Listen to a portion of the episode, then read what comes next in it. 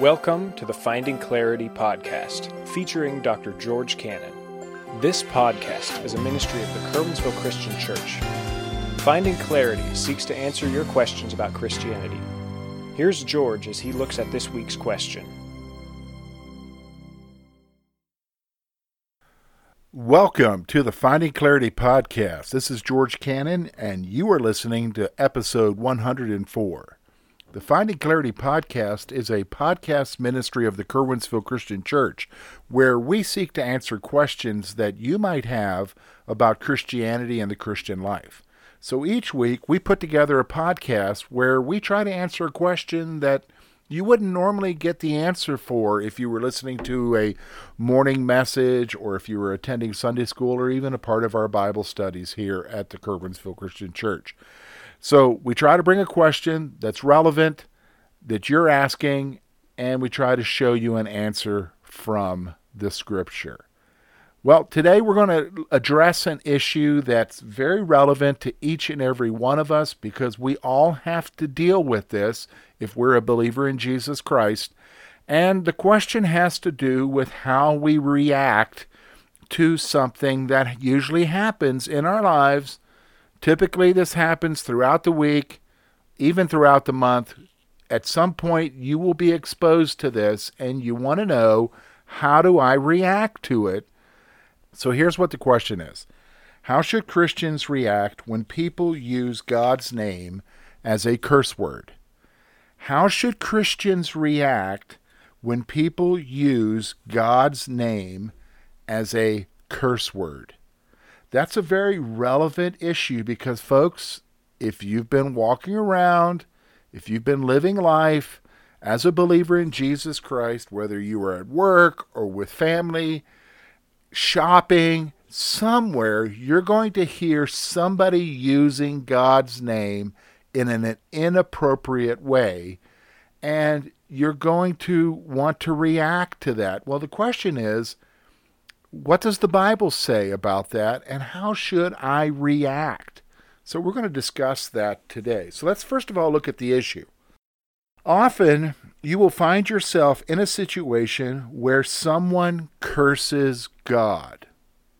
You and I will find ourselves in situations where someone curses God. Usually, it happens in a situation of a tragedy. For instance, if you go to Job chapter 1, and you consider Job losing his children and all of his wealth, Job is told by his wife to curse God. Curse God. See, that's a normal human reaction, especially during a tragedy. Sometimes people will use it in other ways that are not appropriate as well to emphasize a point, or to react to something. And typically they will use God's name in vain or God with a curse word. So we'll often find ourselves in those situations. Now, as a believer, it should bother you to hear God and Jesus' name misused. It should bother you. If you're not bothered by that, that says something. That's something you need to examine. If you're not bothered by Jesus' name being misused or by God's name being misused, and you call yourself a follower of Jesus, then that's really an issue that you're going to have to examine. Why am I not bothered by that? Because you should be bothered by it, because Jesus and God are the one who saved you, who have forgiven you, who take care of you. So your dilemma, my dilemma, is knowing how to respond to it. And you have probably seen different people reacting in different ways. You've probably seen the person who speaks up angrily and tells the person to stop. Or you've probably have seen or you are that type of person who just doesn't say anything, you're just bothered. Or maybe you quietly say something and tell them that you're a follower of Jesus and you don't appreciate it. So, this is what we're going to look at today. How should we react? And so, in order for us to come to a conclusion with this question, we've got to look at a couple of things. First of all, we've got to look at the command. What is the command in the scripture? And we find them in the Old Testament.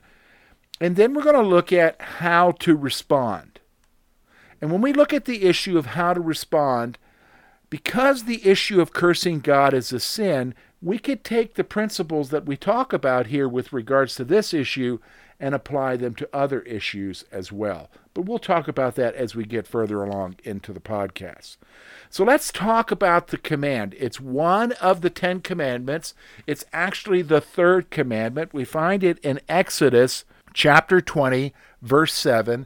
It's reiterated in Deuteronomy, but we're focusing right now on Exodus chapter 20, verse 7. And the commandment says, You shall not take the name of the Lord your God in vain, for the Lord will not hold him guiltless who takes his name in vain. All right, so I've got several points I want to make here about this command. Okay, first of all, the Lord clearly commands that no one is to take his name in vain. You can't get any more clearer than what the scripture says. You can't get any more clearer than that third commandment. You and I are not to take the Lord's name in vain, and the person who takes the Lord's name in vain won't be held guiltless. There's no innocence there. There's no, oh, excuse me, I made a mistake. No, no. If you're doing this, this is and this is very much a transgression of God's word to you and I as far as how we're to live our lives. Now, the next thing I want you to see is that when we look at this whole issue of taking the Lord's name in vain. The issue concerns using God's name in such a way that brings him honor. See, that's why it's forbidden. When you and I use his name in vain, we are not bringing him honor. And one of the things you're going to notice throughout Scripture is that God has many names. And the reason why he has many names is because no one name completely describes who he is. And so when we take the Lord's name in vain, we are actually dishonoring him. We are actually blaspheming who he is. And so this command concerns the whole issue of using God's name in such a way that brings him honor that brings him honor. Now, what I want you to see is that when we talk about taking his name in vain, we're talking about doing it in two ways. Okay? The first way, taking his name in vain, includes swearing by his name falsely. Listen to what Leviticus chapter 19, verse 12 says. And you shall not swear by my name falsely, nor shall you profane the name of your God. I am the Lord. So it's the whole issue of, you know, where somebody says, I swear to God, and, and that type of thing, where actually they're doing that, but they're not being forthright. They're not being honest. They're using it in a false way. God says that's taking his name in vain. You and I are prohibited from doing that. Now, with regards to the whole issue of swearing, we discussed that in the last podcast, podcast 103, and I would encourage you to go back and listen to that podcast concerning whether or not it's right for you and I to swear an oath to God the next thing I want you to see about taking his name in vain is this taking his name in vain includes cursing the name of God and Jesus. It includes that. And I got a couple of scriptures here, again from the Old Testament, again from the law. Exodus chapter 22, verse 28. You shall not revile God nor curse a ruler of your people. There it's talking about the way in which we talk about God. We're not to do it. Leviticus again, the law, 24, verse 15. Then you shall speak to the children of Israel, saying, Whoever curses his God shall bear his sin. It's an issue of forgiveness here. That's not what you and I should be doing. Now you're saying, George, well, yeah, you know what? I'm very much aware of this. I know that this is the commandment. This is why I'm bothered. This is why I want to react. Because we're told not to do this, and here's this person doing it in my presence. He doesn't care or she doesn't care, and I want to react. How do I react? Well, let's talk about how to respond to somebody taking the Lord's name in your presence. And the reality is, folks, at some point, somebody's going to take the Lord's name in vain in your presence. Chances are it's even going to be on the movie or the TV program that you're watching or the news. Somebody taking the Lord's name in vain. So, and cursing God. So, let's take a look here. First of all, let's talk about our natural tendency. Our natural tendency is to react with anger. Just the bottom line. When we talk about somebody talking about your God and your Jesus, your natural tendency is to react in anger. That's a natural tendency on all of our parts. So the person who speaks up and angrily tells the person to stop doing that, they're responding out of their natural tendencies. But this brings me to my second point, though. We must recognize that this is natural for unbelievers. Or, or did, you, did you hear what I said? The whole issue of taking God's name in vain, the whole issue of cursing his name, that's natural. That's natural behavior for someone who doesn't know Jesus. Let me give you a couple of scriptures to show you what I'm talking about here. Psalm 139, verse 20 says this For they speak against you wickedly, your enemies take your name in vain. Here, the psalmist is very clearly saying that it is a natural part of unbelievers, the enemies of God. And, folks, let me just be honest with you. The scripture describes people who don't know Jesus, people who are not saved, as the enemies of God. And so the psalmist is saying that their natural tendency is to curse God and to take his name in vain. Listen to what Jesus says, again, reflecting on this whole issue that it comes from an unbelieving heart Matthew chapter 12, verse 34. He's rebuking the Pharisees. Listen to what he says Brood of vipers, how can you, being evil, speak good things? For out of the abundance of the heart, the mouth speaks. Did you catch that? For out of the abundance of the heart, the mouth speaks. So again, when you're talking about an unbeliever, they don't have a regenerated heart. They don't have a new heart.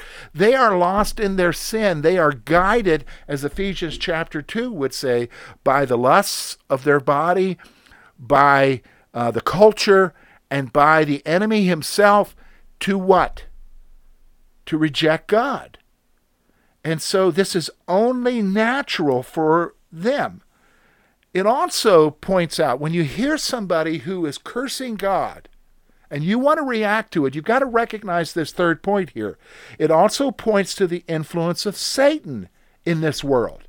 It also points to the influence of Satan in this world. Listen to what Paul says in 1 Corinthians chapter 12, verse 3. Here he's discussing a problem that's happening among the Corinthian believers. There were some who were cursing the name of Jesus as a part of the worship service, and they were saying this is from the Holy Spirit. And listen to what Paul says.